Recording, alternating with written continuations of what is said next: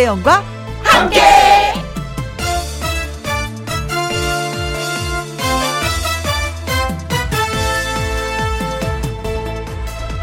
오늘의 제목 유효 기간이 없다. 청춘이란 늘 끝난 후에 깨닫는다고 하지요. 그래서 더 아쉽고 그립고 부럽고 서러운 게 그 청춘이란 말입니다. 그런데요, 청춘에는 비밀이 숨어 있습니다. 그 비밀은 유효 기간이 없다는 거래요. 누구에게나 소중한 청춘. 그래서 50인데도 청춘이고, 60인데도 청춘이고, 70인데도 청춘이고, 80인데도 청춘인 분들이 그렇게 많은 겁니다. 유효 기간 정해놓은 게 없으니까 잘만 쓰면 더 오래 쓸 수 있습니다. 청춘. 심지어 아직 포장도 안 뜯은 어르신들 이제부터 써보세요. 2020년 12월 12일 토요일 김혜영과 함께 출발합니다. KBS 1라디오 매일 오후 2시부터 4시까지 누구랑 함께 김혜영과 함께 12월 12일 토요일 첫 곡은 유현성의 청춘 응원가였습니다. 김현과 함께 토요일 1부 가수 신성 씨와 사연 창고 열려고 합니다.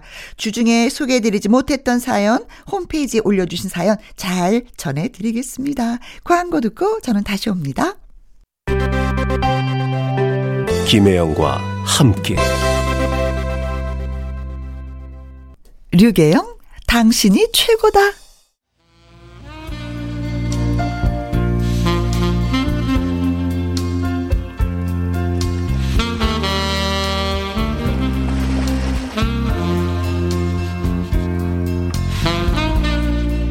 여러분이 보내주신 소중한 사연 놓치지 않고 주말에도 잘 전해드립니다. 김혜영과 함께 사연 창고 오픈.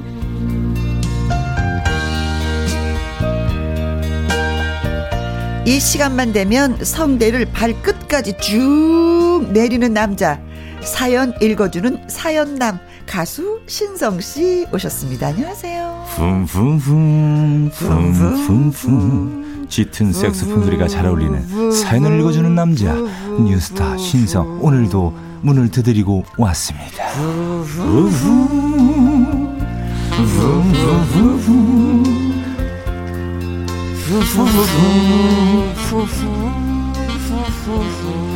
어 이거 되는구나 하니까. 그죠?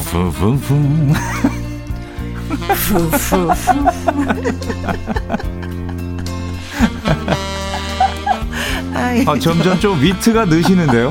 네? 아, 그래요? 아우, 너무 좋아요. 아우. 아, 아, 우리가 또 이렇게 노니까 네네. 우리 또 윤쌤 계속해서 음악. 좀 아, 보통 더딱 끝날. 텐데 어. 계속해서 틀어주고 계십니다. 아, 또 괜히 오늘, 오늘은 분위기 있게 논다. 후후후, 그죠? 아. 진짜 아이 큰 게 어른이라고 하지만 어른들도 이렇게 노는 거 참 좋아해요. 그쵸? 저는 매 이 시간만 되면 즐거워집니다. 아. 네. 오늘은 또 어떻게 멘트를 칠까? 그렇죠. 네, 어떻게 또 느끼하게 한번 해볼까? 어허. 네. 처음에 오늘은 좀 이렇게 후후후 하면서 했는데, 어. 그걸 또 잘 받아주시네요, 우리 누님께서. 네. 아, 어. 아, 나 그런 거 잘해. 나 진짜 맞춰주는 건 진짜 잘해. 점점 예능감이 물이 오르고 있습니다. 네. 아우, 아우, 예, 네. 오, 예. 아, 그래도 그래서 그런 말이 있나 봐요. 고목, 어떤 말이요? 고목나무에 꽃핀다. 고목나무에 꽃핀다. 아. 네, 오늘 또 이렇게 의상이 약간 꽃이 피었는데, 아, 꽃이 아니군요. 그렇죠. 네. 눈의 하여튼간 결정. 뭐 알록달록한 예, 거 입고 왔어 네. 오늘 좀 잘 보이려고. 네. 점점 패션 감각이 좋아지시는데요. 어, 한번 서 봐야 되겠네. 네, 그러니까요. 어, 난리 나셨네, 오늘. 와, 스카프에, 뭐, 네. 티에다가, 바지에다가, 네. 아 예. 오늘도 머리는 약간 현숙 선배님 스타일로, 네, 오늘도 같이. 네. 아, 좋습니다, 오늘도. 아, 네. 네. 아 고마워요. 네. 일단 뭐, 뭐 후배한테 동생한테 뭐 이렇게 뭐 칭찬 듣는 건 뭐. 다음 주에는 좀 탬버린 좀 들고 오세요. 네. 춤추는 탬버린. 자, 여러분이 홈페이지에 올려주신 사연, 그리고 주중에 소개해드리지 못했던 사연, 가수 신성 씨와 주말에 전해드립니다. 네.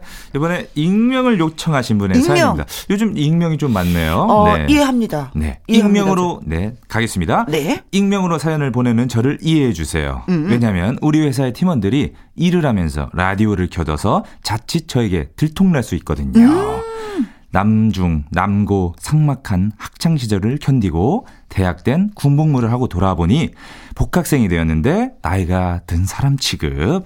그렇게 제 인생은 재미도 감동도 없이 흘러가나 있는데 네. 취직하면서 운명이 달라졌습니다. 와, 취직하셨군요. 왜냐면 저희 부서에 저랑 동기 빼고 다 여자거든요. 드디어 나에게도 볕들 날이 오는구나. 출근 전날 설레어서 잠도 안 왔습니다. 어떻게 여자분들을 대해야 할지 수줍고 떨리기도 했고요. 그렇게 일을 한 지 6개월. 점점점. 저는 오히려 다른 부분으로 힘들어하고 있었습니다. 어떤 부분? 왜냐면 회사에서 하는 짜릿한 비밀 연애 아. 그런 건 드라마에나 있었고요. 거의 청일점이라는 이유로 힘든 일만 자꾸 쌓여가는 겁니다. 무거운 거 드는 거, 힘써야 하는 일은 다 저랑 제 동기 몫이고 회의 회의나 어디에 나서는 자리에서도 눈에 띄는 남자 직원분들은 언제나 첫 번째 목표물이었다는 겁니다. 어.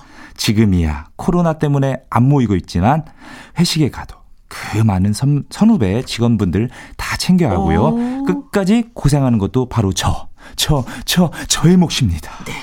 뭐 어떻게 해결할 수 없다는 건 아는데 그래도 한번 속 시원하게 불평 좀 해보고 싶었습니다. 나도 집에선 귀한 아들이라고요. 오. 네 이렇게 사연을 보내주셨습니다. 아, 제가 이분의 네네. 입장에서 네. 아니 남녀 평등을 외치는 이 마당에 네네. 어, 그 남자 두 분밖에 없는데. 그쵸. 그 남자라는 이유로, 힘이 좀 세다는 이유로, 이런 거 저런 거 다 부려먹어서 되는 거예요? 그러니까요. 아, 이거 진짜 아줌마 시- 마음으로 이게 보듬어 주고 싶다. 막 내가 가서 막 도와주고 싶은 거 있죠, 지금. 우선 지금 라디오를 아. 또 켜놨을 거니까 우리 혜영 누님이 좀 네. 시원하게 한번 혼좀한좀 내주세요. 네. 지금 이거 혼낸 거 아니에요? 그래요? 이거 있으면 어떻게 혼을 내? 아, 뭐라고 혼을 내야 되지? 아, 그렇죠. 네, 좀 저도 저 지금 인기 관리 해야지. 예. 너무 세게 하다가. 그 남자 두 분 읽기 싫으시면 좀 일 좀 그만 시키세요. 이렇게. 근데 이 사연 읽다 보니까 네. 우선은 저는 태어났을 때부터 청일점이었습니다. 예. 어, 집안에서부터? 그렇죠. 예, 오. 누나들이밖에 없었으니까요. 그때는 슬쩍 좀 이렇게 대우받지 않아요? 엄마 아버지로 인해서? 아, 뭐 어렸을 때는 좀 대우를 받았는데 어. 커가면서 그 대우가 어, 누나들에겐 저에게 증오로 돌아왔습니다. 저만 챙겨준다고 부모님이. 어, 네네네네. 네네. 그러다 보니까 어, 누나들의 가진 심부름은 음. 저희 다 몫이었고요. 네. 그게 적응이 되다 보니까 음. 어, 지금도 어딜 가다 보면은 몸이 기억을 해서 그런지 먼저 움직여요.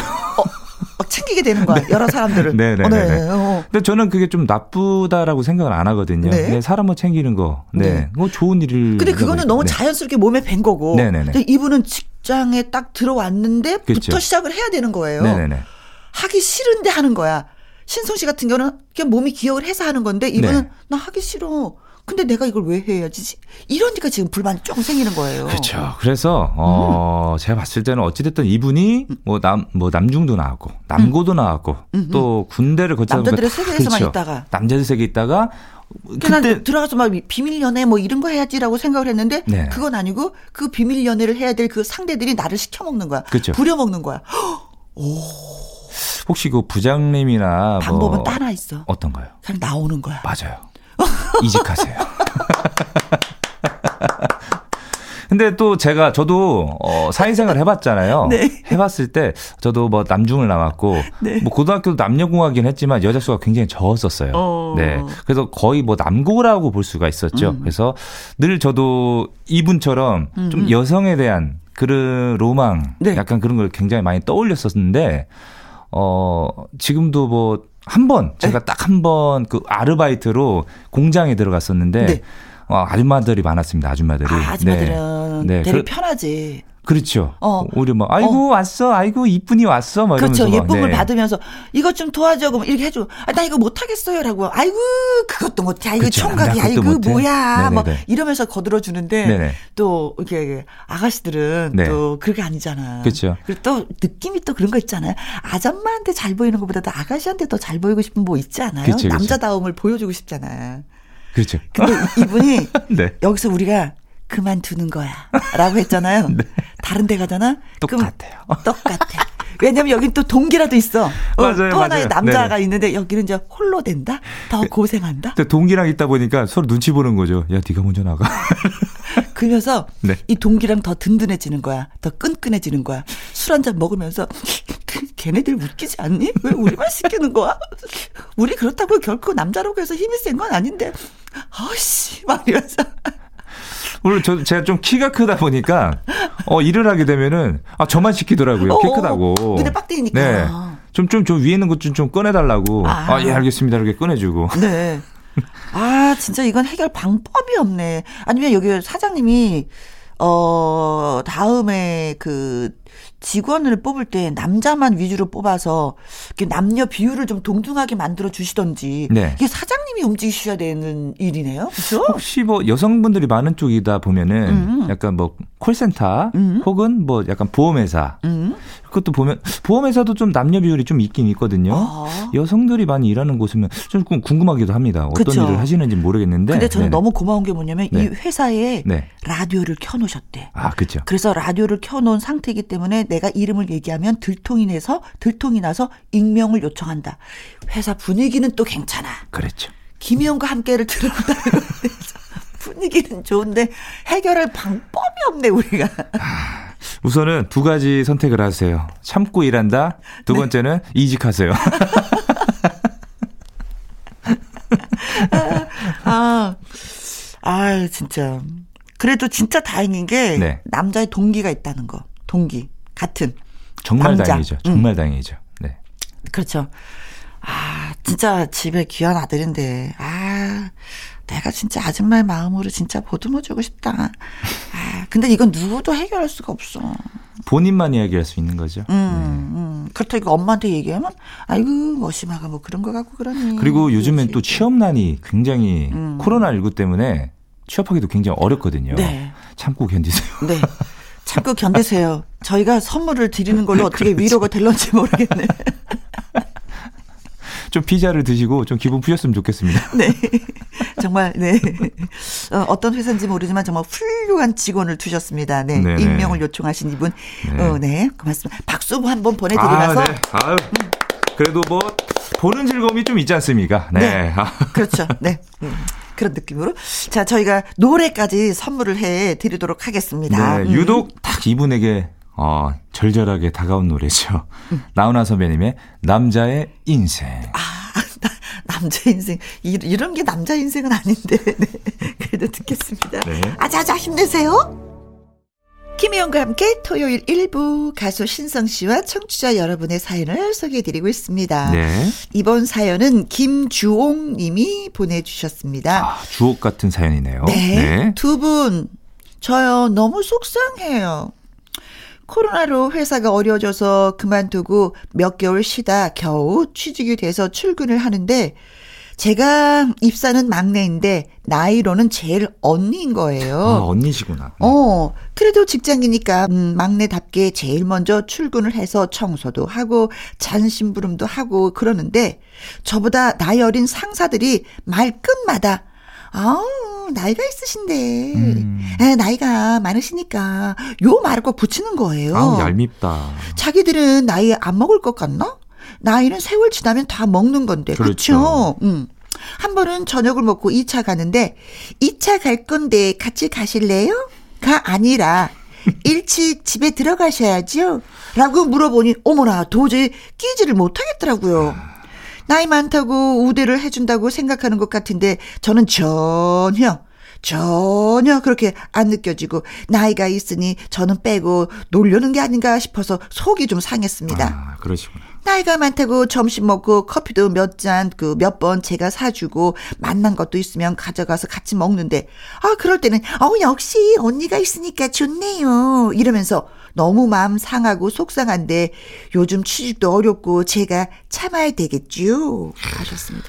난 이분이 네네. 이분이 조금 전에 익명으로 요청하신 그 회사에 취직이 돼서 스- 들어갔으면 너무 좋겠어. 그러면 그 남자분도 속상하지 않고 이분도 속상하지 않고 서로 서로 꽁짝이 돼가지고 네네. 너무 회사 생활을 잘하실 것 같아. 어느 그러니까요. 회사인지 서로 얘기하고 그쪽으로 이직이 됐으면 좋겠네. 아유 진짜 네. 어, 야 진짜 그 약간 저기 나이 어린 직원들이 좀 네. 여, 여시다. 그러니까요, 얄밉네요. 어, 필요할 땐 탁 하고 아닐 땐 탁 배척하고. 음. 아니 보면은 진짜 나이 차이가 나도 결국 늙어가는 같이 늙어가거든요. 네. 좀 이거를 좀 저기 해주면 좋은데. 아, 그 생각을 안 한 거지. 지금 현재 우리는 젊고 언니는 나이가 있어요. 네네. 언니랑 같이 놀면 우리가 약간 좀 피곤해요. 언니 일찍 들어가셔야죠. 맛있는 거 갖고 와서 어머나 언니 언니 최고예요. 음. 아우. 근데 제가 봤을 때 음. 이 어린 친구들 그대로 당합니다. 네. 정말 농담이 아니고요. 제가 지켜본 바로는 이렇게 하신 분들이 나중엔 그대로 당하더라고요. 그러면 네. 아우 기집애들. 아, 기집애들. 네. 너네도 당할 거야, 너. 내가 그때 얼마나 씁쓸했는지 속마음 니네 알까? 그렇죠. 아, 기집애들, 진짜. 아, 네. 아, 일단은 저도 이 사연을 보면서 느낀 점이 뭐냐면, 아, 제, 일단 제 주변에도, 음. 요즘엔 또 경연 프로그램으로 핫한 친구들이 굉장히 많지 아, 않습니까? 그렇죠, 그렇죠. 어린 친구들도 많기 때문에, 네. 어, 앞에 있을 때는 굉장히 친한데, 결국에 보면은 본인들 또래들끼리 이렇게 뭉쳐서 놀아요. 아, 그럴 때 되면 좀 섭섭하죠, 저도. 아. 네. 근데 제가 이분에게 조금 그렇구나. 말을 해줄 수 있는 방법은 뭐냐면 음. 어찌됐든 입사를 했을 때 막내잖아요. 그래도 나이는 있다 보니까 음. 인생의 선배거든요. 본인들도 이 어린 친구들 상사지만 본인들이 못 겪어본 뭐 연애 상담이나 음. 뭐 인생 상담 이런 거에 대해서 힘들 때 고민을 해주는 해주다 보면은 결국에는 이렇게 오게 되거든요. 그러니까 속마음을 알면 맞아요, 맞아요. 아직까지는 들어간 지 얼마 안 되기 때문에 그쵸. 그냥 나이 많은 언니라고 생각을 하는데 네. 이제 세월이 지나면서 조금 조금 조금 겪다 보면은 아 언니의 속마음이 따뜻하구나. 그럼요. 나 이런 비밀 얘기 좀 털어놓고 싶어. 네. 언니가 무슨 해결책을 주겠지. 언니 이런 경험 있어요. 나 이랬는데 힘들어요. 뭐 물어보면 또 다가가는 그런 것도 있겠죠. 그럼 시간이 조금 더 필요하게. 그럼요. 시간 좀 필요합니다. 네. 네. 나중에 언니 내가 이렇게 됐는데 어. 정말 아 그랬어 이러면서 어, 또 얘기를 막. 그렇죠. 아이 뭐 세상 뭐 이렇게 이렇게 하다 보면은 결국에는 이게 반대로 된다니까요. 음. 그렇죠. 오히려 이렇게 다가오게 돼요. 맞아요. 네. 저희도 지금 어 그 어떤 어떤 곳이든지 간에 나이 드신 분이 진짜 필요해. 당연하죠. 그분들의 몫이 있어요. 우리가 해결하지 못하는 몫이 있어. 우리 김영과 함께도 우리 윤 쌤은 제일 어른이에요. 아니구나 내가 한 살이 더 많구나.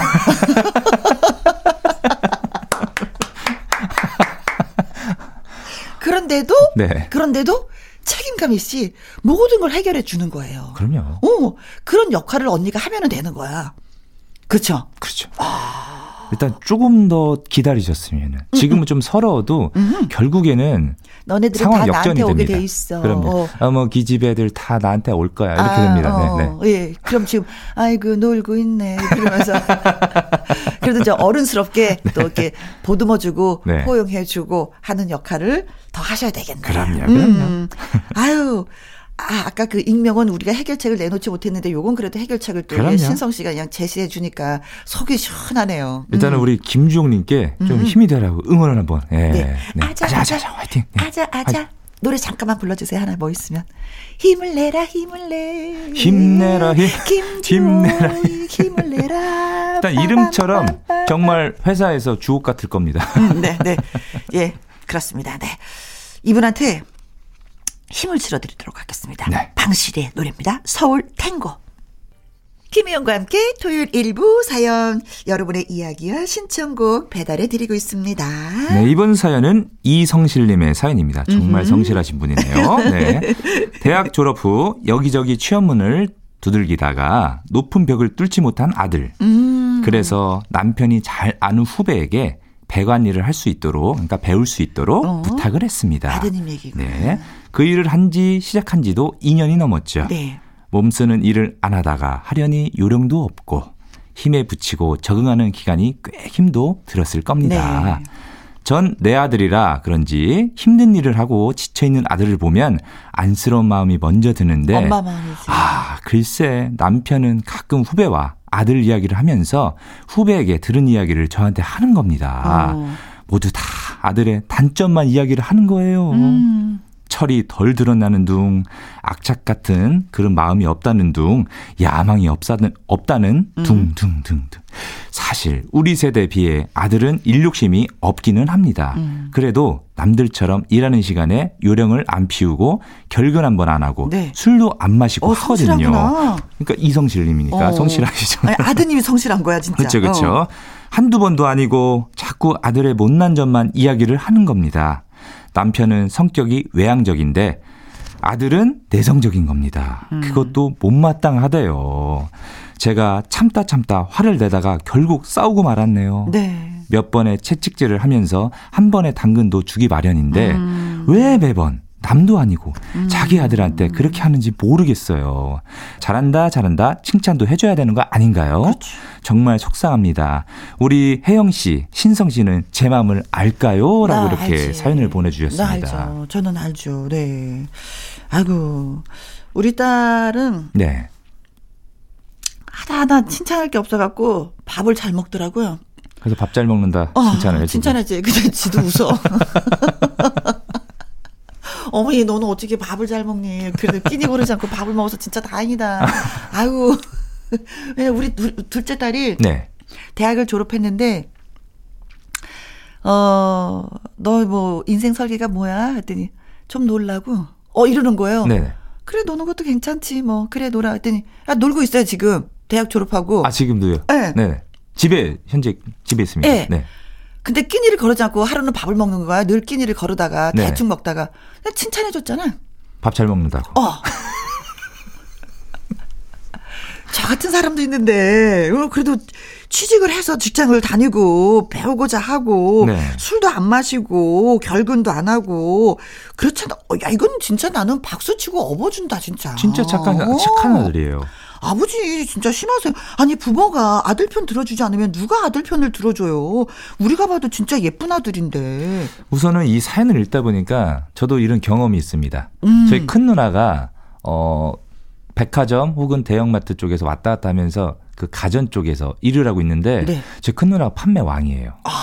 정말 진짜 일을 정말 잘해요. 저희 누나가. 네. 그래서 저도 한참 대학을 졸업하고 음. 어 취업난이 왔었거든요. 그때 한참 방황을 하는데 누나가 이제 하다 못해 야, 너 누나 일하는 데 가서 한번 일을 해봐라.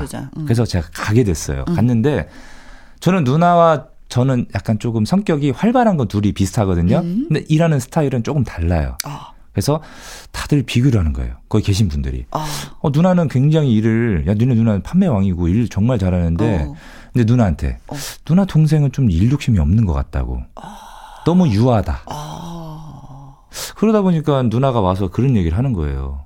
비교를 하- 당하고 있으니까. 어. 당연히 우리 누나가 일을 정말 잘하니까 음, 사람이야. 그쵸. 동생도 잘하겠구니. 음. 음, 잘하겠구나. 이렇게 생각을 했는데 저는 생각보다 그렇게 열심히 안 하니까 음. 오히려 사람 저도 응대를 하는 걸 재밌었거든요. 근데 판매의 목적 뭐겠습니까? 그렇죠. 팔아야지. 그렇죠. 팔아야 되는 게 목적이긴 한데 사람들의 마음을 이렇게 얻는다는 게 음. 아, 물론 저도 시작한 지 얼마 안 됐지만 음. 사람을 대하면서 이게 정말 진짜 제품에 대해서 얘기를 하다 보면은 음. 사람들이 가요. 좀 일상적인 얘기. 음. 아, 오늘 오시는데 날씨 굉장히 추웠죠? 비 왔죠? 그렇죠. 네. 네. 어머니가 오시면, 아유, 어머니 옷 되게 이쁘게 입으셨네요. 약간 이런 음. 식으로 하면서 자연스럽게 유도를 해야 얘기를 하다 보면은 어느 정도 무르 익었을 때, 음. 네, 그때 그 거구나. 혹시 오늘 뭐, 어, 뭐 필요하셔서 오셨어요? 하면, 아유, 내가 세탁기가 좀 고장이 나가지고 음. 이렇게 얘기가 나와요. 그럴 때 이렇게 딱 세탁기에 대해서 이렇게 얘기를 하면은 판매가 되는 건데, 네. 저는 처음에 모르잖아요. 어머니 어서 오세요. 네. 혹시 뭐 필요한 거 있으세요? 그러면, 아이, 뭐 그냥 이것저것. 한번 예, 둘러보고요. 그죠. 그렇지. 저도 이제 처음이다 보니까 뭐 판매를 해야 되니까. 어. 어. 머니 요번에 TV가 정말 좋은 게 나왔어요. 이렇게 있는데, 그리고 아니면은 뭐 냉장고가 있는데, 어. 그럼 어머니가 가세요. 음. 부담스러우니까. 음, 그렇지. 네. 그래서 나중에 그런 점을 좀 배우다 보니까 판매를 슬슬슬 하게 이게 되더라고요. 음. 근데 이제 여기에서는 네. 네. 남편 되시는 분이 외향적이고 네. 아들은 내성적. 내성적이잖아요. 어, 성향이 다른 거야. 엄청 다르죠. 어, 네. 나랑 똑같아야 된다고 아빠는 생각을 하고 있는데 네. 서로 다른 인격체이기 때문에 그건 또 인정을 해 주셔야지 되는 거예요. 그럼요. 저는 이 사연을 보면서 어, 저는 답을 내렸습니다. 아, 뭐냐면 아는 사람에게 보내지 마라. 좋다. 음, 아는 사람에게 물건을 사게 되면은 고장 뭐 예를 들어 뭐 그 아는 사람들 차 그쵸. 팔아도 이게 문제예요. 맞아요. 문제 맞아요. 생기면 계속 전화를 해서 야, 가서 뭐 좀 얘기하기도 좀 어, 그렇고 끝난 건데도. 그렇죠. 더군다나 지금 어, 남편의 후배 회사에 취직을 시킨 거잖아요. 음. 그러다 보니까 이런 얘기가 들려도 가서 따지기도 뭐하고 그렇지. 정말 아, 네. 같이. 네. 그렇다고 뭐 지금 뭐 그만두라고 할 수도 없는 거니까 좀 지켜봐 주셨으면 좋겠다. 네, 2년밖에 되지도 않았어요. 그럼요, 그럼요. 예. 그리고 그 후배를 자꾸 만나서 우리 아들 어땠어 하고 묻지를 마세요.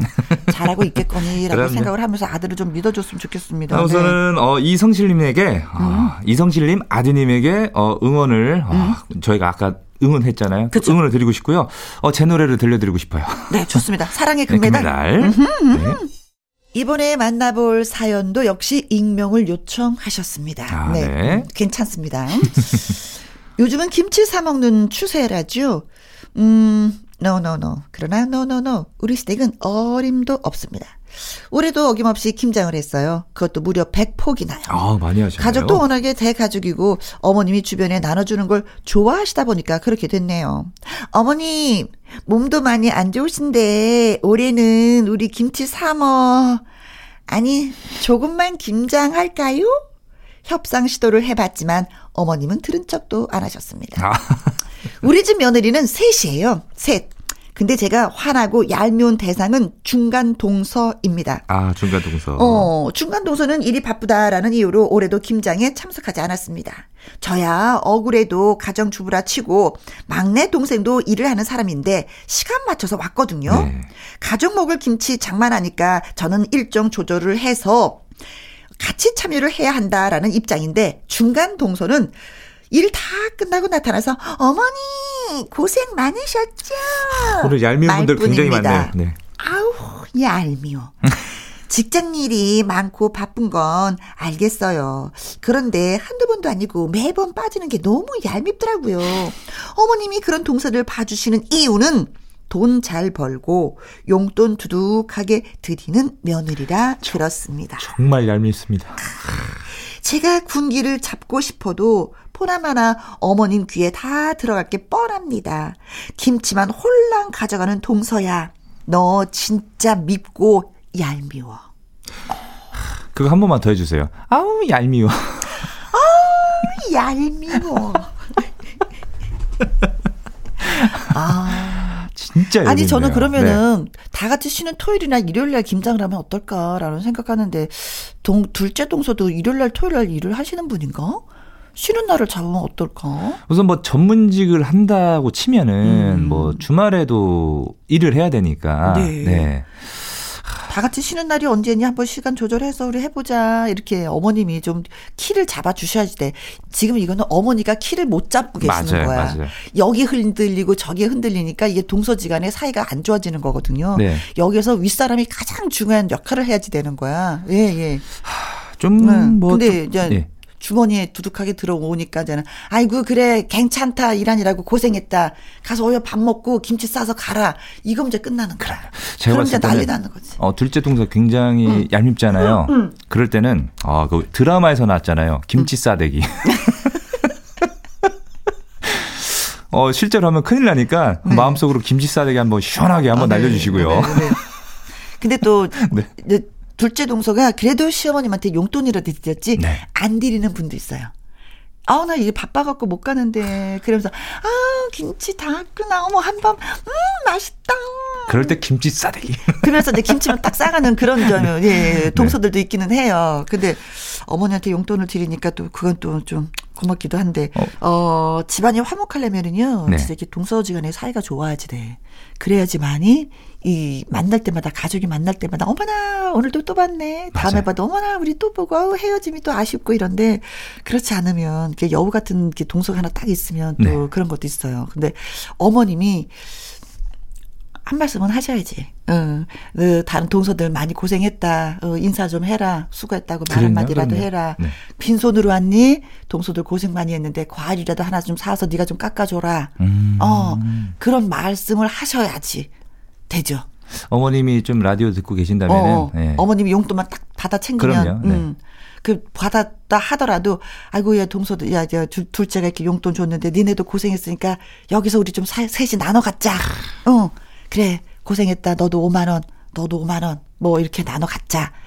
다음엔 듬뿍 돈 다오 우리도 셋이 나눠 가져야 되니까 하고 어머님이 이런 멘트만 하나 날리셔도 예 동서지간에 이제 분위기는 좋아지는 맞아요, 거고 맞아요. 김치를 가져가도 또 기분이 좀 괜찮죠. 음. 아, 근데 백폭이면 굉장히 많이 하시잖아요. 고생하셨네요. 네. 자, 아무튼 뭐 고생하신 우리 어, 익명을 요청하신 며느님께 박수. 네, 고생하셨습니다. 네. 진짜 고생하셨어요. 네, 네, 네, 네, 네. 자, 미운 동서 사연 주셨으니까 왠지 어울릴 제목의 노래 저희가 들려드리도록 하겠습니다. 네. 홍자의 깍쟁이.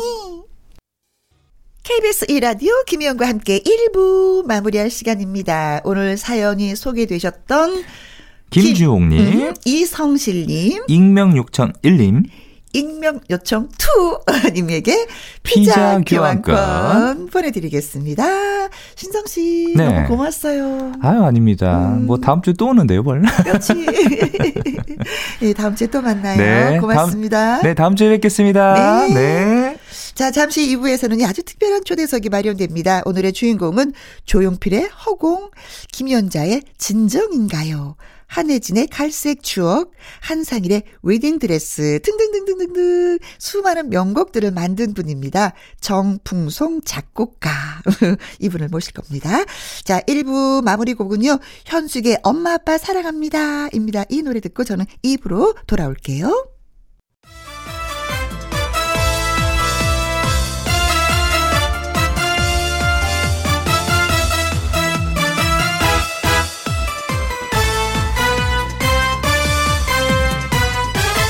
김혜영과 함께.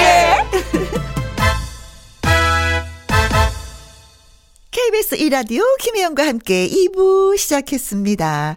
아주 특별한 초대석, 시대와 세월을 초월한 멜로디로 큰 사랑을 받아온 작곡가 정풍송님과 함께 합니다.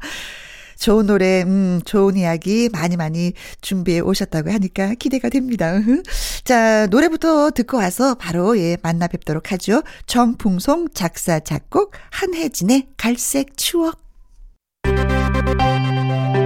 김혜영과 함께.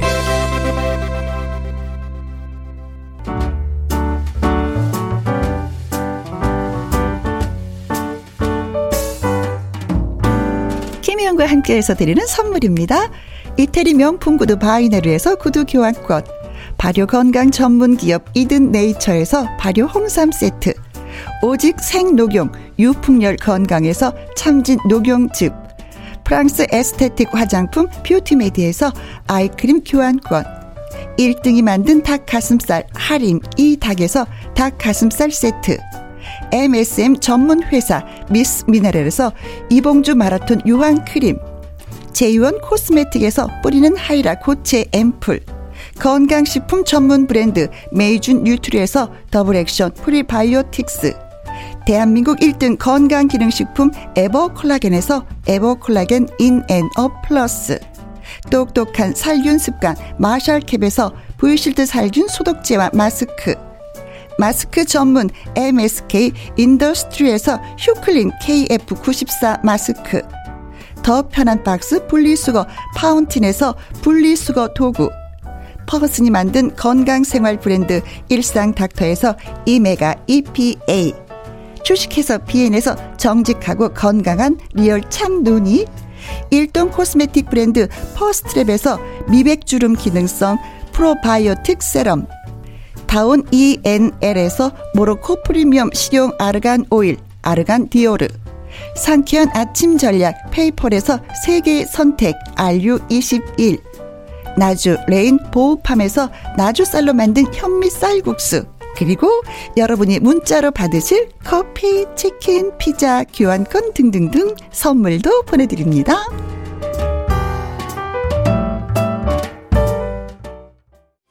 요즘 부캐라는 것이 젊은 층에서 유행입니다.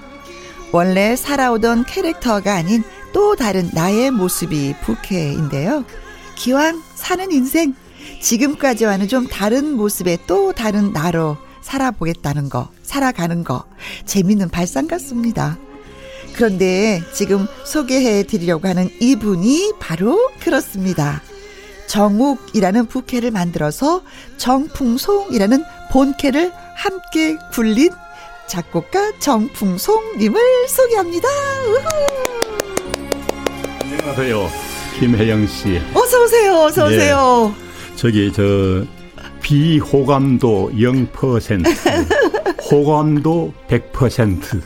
네. 김혜영 씨 정말 반갑습니다. 오래간만에. 아, 선생님. 만났습니다. 네. 선생님, 네. 어, 네, 이게 라디오에서 이건 보여드리지 못했었는데, 어, 선생님 딱 들어오신 모습에 진짜 제가 울컥해서, 예. 뒤에서 한번 안아드렸어요. 너무 제가 좋아서. 이 세상에 태어나서요. 그렇게 행복한 시간이 얼마나 있었을까 이런 생각을 했거든요. 네. 그 순간에 제가 하나 또 생각이 났습니다. 어떤 게요? 이 세상에서 두 남자가 참 행복한 사람들이다. 두 남자란? 예. 김혜영 씨하고 네. 같이 살고 있는 신랑 네. 또 한 사람은 매일 두 시간 이상씩 같이 이 프로그램을 하면서 시간을 보내는 저 바깥에 네. 윤남중 PD. 아. 이두 남자가 참 행복한 사람들이다.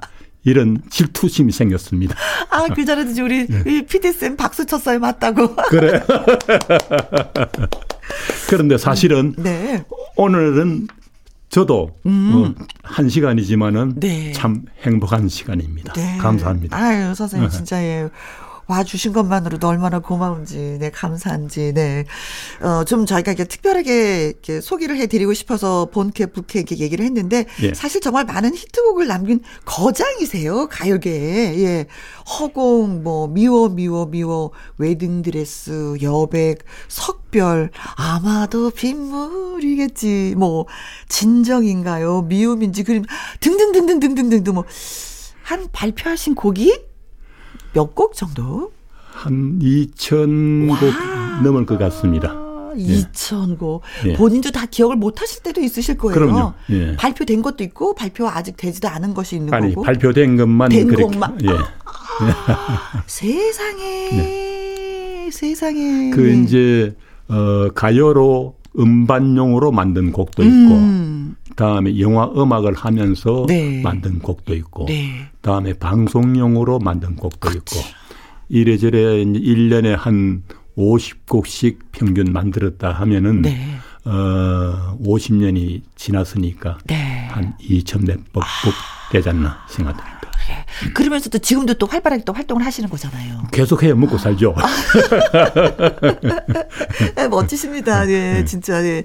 어, 나 나이 들었거든? 나 여기서 일은 좀 멈춰야 되거든? 이게 아닌 거예요. 그쵸? 저는 그건 싫습니다. 네. 예, 그 또 이런 이야기도 있죠.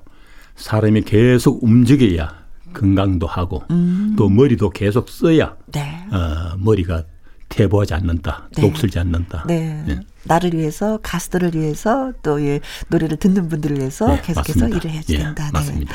자, 앞에서 한혜진 씨의 갈색 추억 노래를 듣고 왔는데, 예. 가을에 가장 많이 불리는 노래 중에 한 곡이에요. 예. 처음부터 이 노래가 한혜진 씨 곡이 아니었다고 얘기 들었거든요. 어, 원래 그 캐나다의 어떤 교민이 네. 그 옛날에 그 부산에서 방송하면서 알았던 사람인데 네. 그분이 그 신인 가수 한 사람을 소개합니다. 그런데 그 가수의 목소리가 아주 허스키였어요. 아, 네. 한혜진 씨. 그런데 이제 몇 아니 한혜진 씨 말고 어, 네, 네. 예 처음에 다른 신인 가수를 소개해 줬는데 음. 그 목소리가 굉장히 허스키하면서도 분위기가 좋더라고요. 네. 그래서 그 목소리에 맞춰 가지고 갈색 추억이란 가사를 만들고 곡을 만들어 가지고 연습을 시켰는데 네. 제가 이제 얼렁뚱땅 이렇게 녹음하고 음반 내는 걸 참 싫어합니다. 네, 네, 네, 네. 그래서 이제 몇 달을 훈련을 시켰는데 좀 지루했던지 어느 날 갑자기 네. 행방불명됐어요. 그때는 휴대폰이 있을 때도 아니고 집으로 전화 오면은 집 전화로 전화 받고 네. 언제 온나 이래가지고 네, 네, 네, 네. 연습을 시켰는데 그래서 어, 그만뒀는가 하고 이제 지났는데 어느 날 다른 가수 녹음 때문에 네. 어떤 녹음실에 갔더니 거기서 다른 작곡가의 곡을 받아가지고 녹음을 하고 있더라고요. 한혜진 씨가요? 아니, 한혜- 그분이? 예, 예. 어. 어, 그래서, 어, 그래 됐구나 하고는 이제 그 가수는 이제 포기를 했는데, 네. 어, 그 다음에 이제 모 방송국의 국장님이 네. 저한테 아주 간곡히 부탁을 하더라고요. 자기가 잘 아는 사람의 부탁인데, 네. 어, 한혜진이라는 가수를 어, 좀 부탁을 아, 한다고. 받으셨구나. 그때 한혜진 씨가 한 2, 3년쯤 됐을 겁니다. 데뷔한 지가. 네. 갈색 추억이 그 한혜진 씨의 그 허스키한 목소리하고 잘 어울립시다. 궁합이. 예. 그래서 나가자마자 어, 다행히 또 대중들께서 좋아하셔가지고 네. 오늘날까지도 기억해주는 노래가 어, 맞습니다. 선생님 그 옛날 일을 어쩜 그렇게 어제 일처럼 생생하게 예, 다 기억을 하고 계시는지. 예, 그렇게 한번 그 왜 그러냐 하면은 열심히 연습을 시키고 있었는데 그 원래 가수가 행방불명이 되고 어떤 음. 녹음실에 갔을 때 다른 걸 녹음하고 있을 때 네. 상당히 그 상처받으셨네요. 예. 그렇기 때문에 생생하게 기억나죠. 네. 그래서 한혜진이라는 멋진 가수가 또 예, 탄생이 됐습니다. 어, 정풍송 작곡가 하면은 조용필 씨 이야기는 뭐 빼놓을래야 빼놓을 수가 그런가요? 없어요. 네. 네, 네. 어, 처음 호흡을 맞춘 곡이 미워, 미워, 미워, 미워 그렇죠. 였습니다. 네. 음. 아, 이 노래는 100만 장이 팔렸다고요. 그때 그 조용필 씨가 조금 고전할 때입니다. 음. 81년도에. 네. 어, 그때 이제 다른 가수들이 이제 가수상 받고 뭐 이런 분위기였는데 네. 그 하루는 찾아와 가지고 정생님 찡하게 세상을 뒤집을 만한 곡 하나 부탁드립니다 하고 그러더라고요. 네. 그래서 이제 그 조용필 씨가 부탁한 거라든지 조용필 씨의 그 목소리라든지 네. 이런 걸 생각해 가지고 그 미워 미워 미워를 제가 사실은 그 몇 년 전에 작곡을 해둔 건데 음. 이게 어울리겠다 싶어 가지고 불러 가지고 피아노 앞에서 연습을 시켰더니 기가 막힌 거. 아, 선생님 이겁니다. 무릎을 치더라고요. 그래서 이제 녹음을 했는데 그 조용필 씨가 처음에 썼던 그 창법하고 네. 미워 미워 미워 그 멜로디하고 뭔가 잘 안 어울리더라고 처음에 녹음을 했는데 그래서 한 번 또 한 일주일 정도 연습을 시켜가지고 네. 또 녹음을 하고 난 다음에 그 다음에 처음 했던 거 두 번째 했던 걸. 비교하면서 후- 지난번에보다 훨씬 나아졌지. 요거 보다가 요렇게 하면 더 좋겠다. 이래가지고 네. 세 번째 이제 녹음실에 다시 불러가지고 네. 세 번째 녹음했을 때 제가 오케이 했거든요. 그 자기도 들어보니까 달라졌으니까 네. 선생님 감사합니다. 오늘 소주 한잔 합시다. 그래서 나갔는데 어, 나가자마자 이제 크게 히트를 했고. 네. 이게 이제 그 국제적으로 1년 내에 100만 장 판매 돌파가 네. 공식적으로 인정이 된 곡에 대해서 음 안펙스 그 미국의 네. 안펙스 골든 릴상이라는 게 있습니다. 네. 그걸 이제 받고 그것 때문에 이제 일본에 일본어로 번역을 이 해가지고. 어 일본에서 또 이제 음반이 나왔는데 일본의 그 가수 16명이 네. 리바이벌 할 정도로 일본에서 더 히트를 했죠. 아, 역시. 네. 그때 우리나라가. 만약에 국제 저작권 협회에 가입이 돼 있었더라면 제가. 떼부자가 됐는데 시대를 선생님 너무 앞서셨네요. 네. 자, 정풍송 작사 작곡 이제는 요 미오 미오 미오가 아닌 조용필의 허공에 듣겠습니다. 이것도 예. 선생님의 예. 작품이에요. 조용필의 허공 듣고 왔습니다. 그런데 선생님, 예. 정욱이라는 가상의 인물을 만들어내셨어요. 저 그게 궁금해요. 어떤 노래는 정풍송 작사 작곡으로 돼 있고 어느 노래는 정욱 이렇게 돼 있고 어 사실은 그 처음에 제가 그 음반을 낼 때부터 이제 히트를 해가지고 네. 어 정풍송 작사, 정풍송 작곡, 정풍송 편곡, 네. 정풍송 지휘하고 이렇게 음반에 그 옛날에 LP판에 그렇게 이제 인쇄가 돼 나오니까 그 선배들하고 특히 그 작사하는 선배들하고 네. 또 레코드 회사 이 저 간부들이 혼자 다 해먹어라. 이렇게 핀잔을 주더라고요. 그래서 그 당시 제가 신인 시절에 네. 어 이러다가 미움 받겠다. 네. 이래가지고 그걸 숨기기 위해서 네. 작사할 때는 정욱, 네. 작곡할 때는 정풍송 이렇게 했어요. 아유, 요즘 같으면은 어 대단하다고 박수를 쳐줄 텐데 옛날에는 혼자 다 해먹으라. 네, 옛날에는 그 선후배의 어떤 그게 굉장히 네. 심했잖아요. 그때는 미움 받으면은 정말 뭐 그렇죠. 못 해 먹었어요. 네. 제가 그 최근에 네. 이 목이 조금 쉬어가지고 음. 조금 끌끄럽죠 듣기가. 아니요, 그렇지 않습니다. 괜찮습니까? 네, 괜찮아요. 아이고, 멋져요. 다행입니다. 네. 네. 근데 데뷔곡이 지금은 돌아가신 가수 이영숙 씨의 아카시아의 이별이었어요. 예. 어, 그 이영숙 씨도 그 당시 이제 신인 가수로 처음 데뷔했었거든요. 음. 그때 이제 찾아와서 음, 부탁을 하길래 곡을 써줬는데 음. 제가 그 아카시아의 이별이라는 것은 그 월남전에 참전했을 때 네. 월남 그 밤에 보면은 달밤인데 오선지가 다 보였습니다. 거기서 이제 작곡을 했던 건데 어, 월남전에 참전하셨었어요? 예, 청룡 부대에 어 1년 1개월 동안 군가 가리키고 왔습니다. 어, 저희 아버지는 맹호 부대에 계셨거든요. 아, 저는 월남전. 청룡 부대입니다. 오, 아, 월남에서 이거 가신 노래예요. 예. 아카시아 이별이. 예. 음. 그래서 그 다행히 운 좋게 어 데뷔곡부터 이제 히트를 해 가지고 네. 제가 조금 편하게 일을 했었죠. 네. 그리고 최초로 영화화된 노래가 이상열의 아마도 빗물이겠지. 이 노래 기억하시는 분들 네, 예. 굉장히 많이 계실 것 같은데. 그게 제가 그 어, 정풍송 작곡 제 1집이었습니다. 네. 거기에 그 이제 타이틀곡이 아마도 빗물이겠지. 네. 그 다음에 그 음반에 어 B면에 가운데쯤 네. 웨딩 드레스가 들었었거든요. 오. 예. 그런데 그 아마도 빗물이겠지가 그 당시에 이제 크게 히트를 하니까 그 영화사에서 네.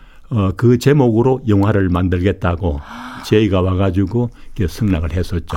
예. 아, 영화 제목이 있어서 노래를 만든 것이 아니라 노래 제목을 보고 영화를 예. 만들겠다. 히트하니까 그 제목으로 영화를 만들었죠. 네.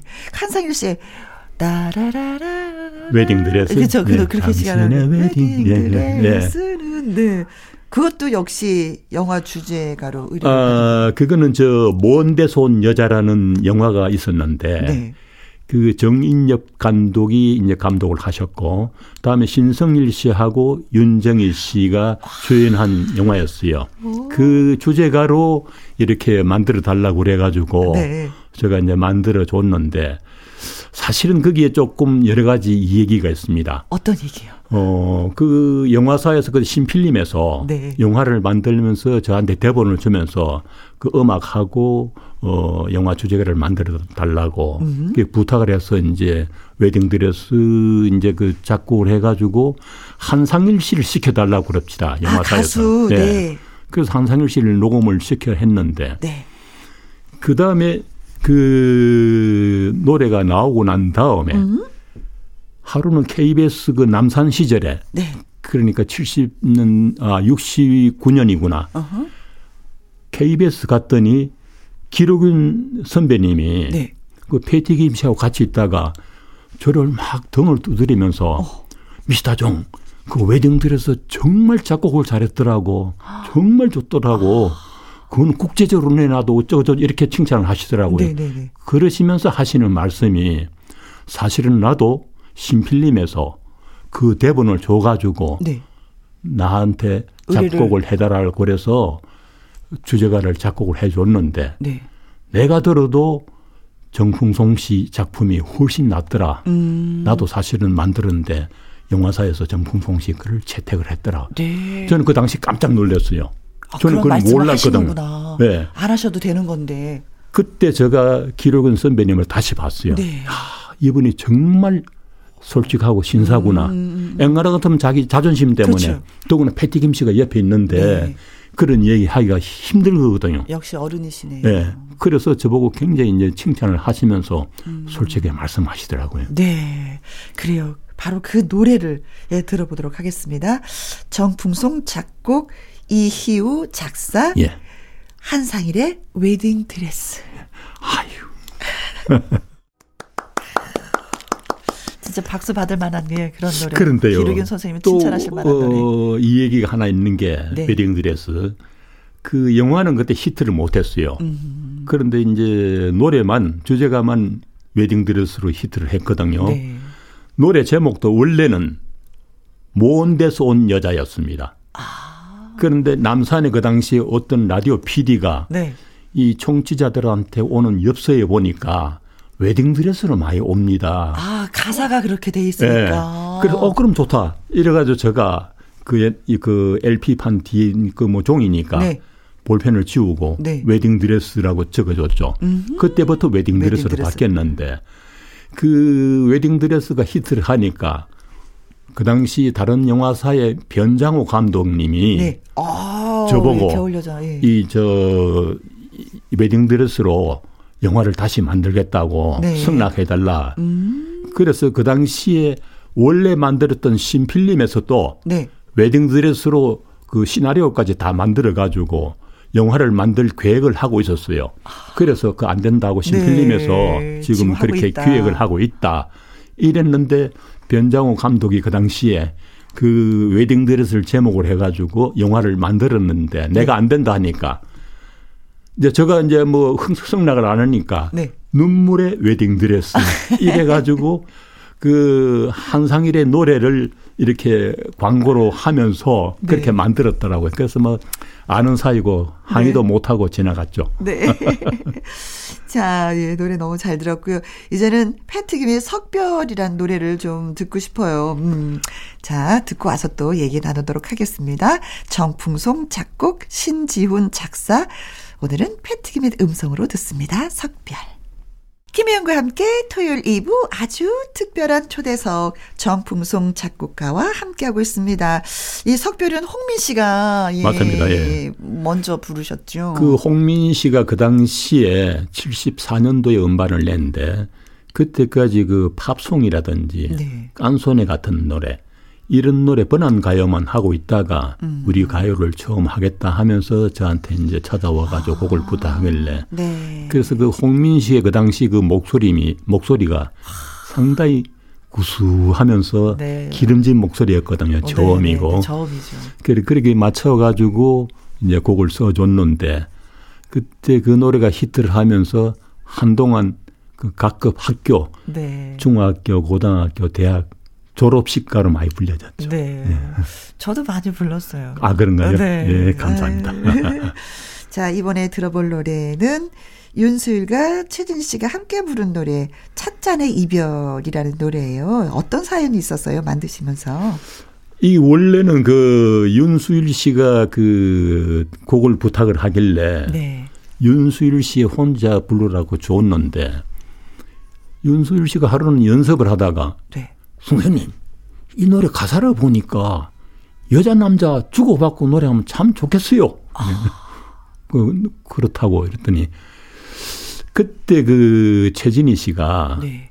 저한테 그 곡을 받아가 가버린 당신 있는다고 생각하면 음, 네네네. 또다시 당신 생, 예. 그 노래하고 딴거 이제 연습을 하고 있었는데 그래서 제가 어, 윤수일 씨 보고 어, 최진희 씨하고 하면 어떻겠느냐 네. 했더니 아 좋죠. 하, 그 최진희 하겠어요 이러더라고요. 그럼 내가 이야기하면 된다고. 그래서 두 사람을 시켰는데 저는 사실 그 찻잔의 이별에 대해서 굉장히 그 애착이 많이 갔었습니다. 네.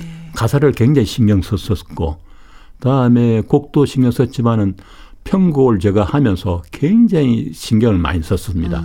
이건 틀림없이 히트 칠 거다 하고 생각하고 했는데 그때 불행하게도 어.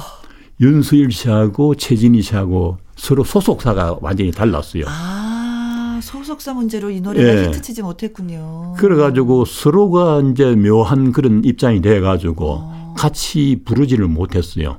그런데 이제 라디오 같은 데서 네. PD들이 어, 노래를 듣고는 좋다 좋다 해가지고 자꾸 이제 그 가끔 방송하면서 알려지기 시작했죠. 음. 네. 선생님의 그 애착이 간다는 노래니까 한번 네. 잘 들어보도록 하겠습니다. 예, 그럽시다. 윤수일, 최진희, 찻잔의 이별.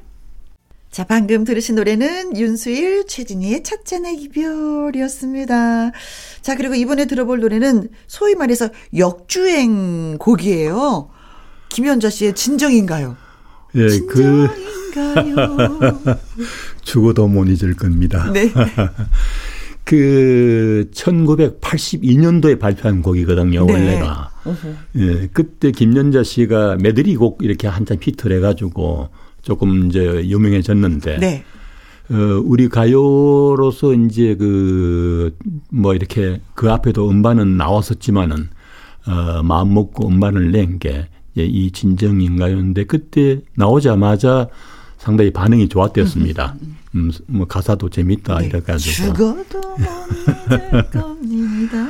그런데 김연자 씨가 좀 활동하다 일본을 가버렸거든요. 맞아요. 일본 가셨죠. 그래서 히트를 하다가 이렇게 잠잠하게 깔아앉아 있었죠.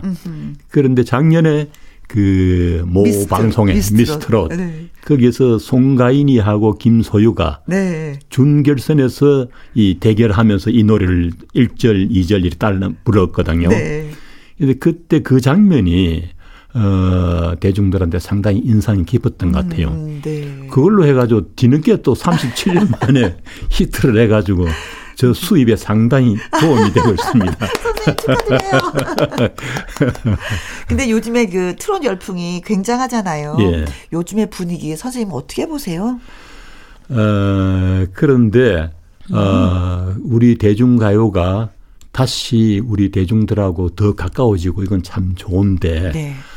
어, 다른 방송국들도 어, 너무 따라가는 것 같아요. 그런 프로 유사 프로가 네네네. 그거 좀안 좋고 그 한때는 우리 대중가요를 어, 어 뭡니까 성인 가요다, 네. 뭐 전통 가요다, 그렇게 얘기했었죠. 성인 가요라고. 또 좀 비하해가 뽕짝이다, 뭐 네. 음. 이렇게 했는데 어, 그런 건 다 어울리지 않고 네. 여하튼간에 언젠가 뭐 샹송이나 깐송이나 어 앵가 음. 이런 식의 우리 가요를 이렇게 함축성 있게 표현할 수 있는 말이 네. 명칭이 하나 생겨야 된다 아. 이런 생각입니다. 처음 알았어요. 선생님 저도. 예.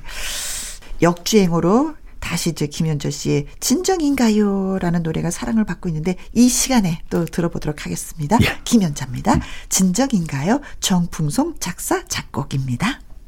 자, 김현자의 진정인가요? 들었습니다. 이번에 선생님이 소개해 주실 곡이 나미의 미움인지 그리움인지예요. 예. 예. 어떤 또 사연이 있었을까? 어 사실 그때 그 남희 씨가 네. 어, 주로 부르는 노래가 좀 빠른 노래였습니다. 그런데 하루는 어 그 매니저하고 같이 찾아와 가지고 네. 저한테 그걸 부탁하길래 그래서 이제 한 서너 가지 노래를 만들어 가지고 연습을 시켰는데 네. 어, 남희 씨가 아, 이 노래 참 좋습니다. 아. 그래서 이제 미움인지 그리움인지를 녹음을 해 음반이 나왔는데 네. 그때 조금 그 남희 씨가 무슨 문제가 뭐 가정적으로 생겨가지고 활동을 못했어요. 네. 그런데 다운타운가 이런 데서 젊은 친구들이 이 노래를 어떻게 알았는지 이 노래를 하면서 서서히. 네, 서서히 알려지기 시작했어요. 음, 그런데 나중에 이제 최윤아 씨가 또 리바이벌 하고 그런데 그 처음에 남희 씨가 활동을 못할 때 뭐 태진아라든지 이런 가수들이 네. 선생님 그거 저거 합시다. 어허. 제가 한 뭐 데이트 칠 것 같습니다. 그래서 제가 안 된다. 그 남희 씨가 어. 그런 일로 어, 노래를 못 하고 있는데 음. 다른 사람한테 곡을 주면은 남희 씨가 얼마나 속상했느냐. 그렇지 내 노래라고 예. 생각하고 있는데. 그래.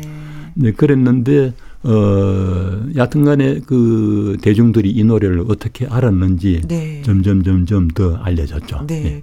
어, 그야말로 남희 씨와의 의리를 지킨 그런 노래가 되겠네요. 남입니다. 미움인지 그리움인지. 얼마 전에 네. 2020 트롯 어워즈에서 성선 상을 받으셨어요. 축하드려요. 예. 아유, 트로트 감사합니다. 100년 작가상. 예. 어, 너무나 과반한 상을 받았는데 네. 사실 그 저작권 협회에 등록되어 있는 작사 작곡가가 2만 명이 넘거든요. 어, 그 중에서 제가 이제 이렇게 혼자 받았는데 어, 너무나 과반한 상이죠. 음. 아이고 선생님, 선생님 걸어온 길을 보면은요 받을 만하십니다. 아이, 예. 감사합니다. 가분하지 않으셔야 합니다. 앞으로 예. 더욱 노력하라는 채찍질로 생각하고 네. 어, 감사히 생각하고 그런데 사실 제가 돈이 좀 많이 깨졌어요. 후배들이 술 사라고 그래가지고 아, 이런 상을 받으면 상금을 좀 주셨으면 좋겠어. 진짜. 그러니까요. 네. 그러니까 상금은 없는데 네. 이 후배들이 그런데 사실은 네. 코로나 때문에 이 모임을 못 하는 것 때문에 돈이 조금 덜 들었어요. 네, 그래요. 아무튼 다시 한번 축하드리고요, 선생님. 감사합니다. 예. 자, 이제 우리가 끝곡으로 들을 노래가 주현미 씨의 여백이라는 노래예요. 예. 어떤 노래인지 소개 좀 해주세요. 이 노래가 사실은 KBS에서 네. 어, 다문화 가정 돕 악기 프로젝트로 네. 어, 만드는 거거든요. 그때 이제 그 우리나라의 유명한 10명의 작곡가한테 곡을 한 곡씩 받아가지고 이제 주현미 씨가 다문화 가정 출신이니까 네. 주현미 씨가 노래를 다 부르고 음. 이제 이런 그 기획으로 이제 만들었는데 KBS에서 네. 여백이 참 좋다. 이 중국어로 하나 그 번역을 해가지고 음. 중국어 버전으로 하나 더 만들자. 네. 이래가지고 열한 곡이 됐습니다. 어, 그때 이제 이 발표한 건데 어, 주현민 씨가 또 노래를 참 잘했죠. 잘하지, 예. 잘하지. 네네네. 자, 정풍송 작사, 작곡, 주현미의 여백 들으면서 오늘 방송도 선생님과 또 예, 인사 나누면서 마무리를 해야 되겠습니다. 선생님, 주옥 같은 얘기 너무 감사하고요. 또 한 번 나와주셔요. 예, 감사합니다. 예, 예. 오늘 저는 참 행복했습니다. 예, 선생님을 또 예, 다시 한번 이 자리에 모시도록 하겠습니다. 어, 주현미의 여백 들으면서 인사드릴게요. 어, 저는 내일 오후 2시에 다시 찾아옵니다. 지금까지 누구랑 함께? 김혜영과 함께.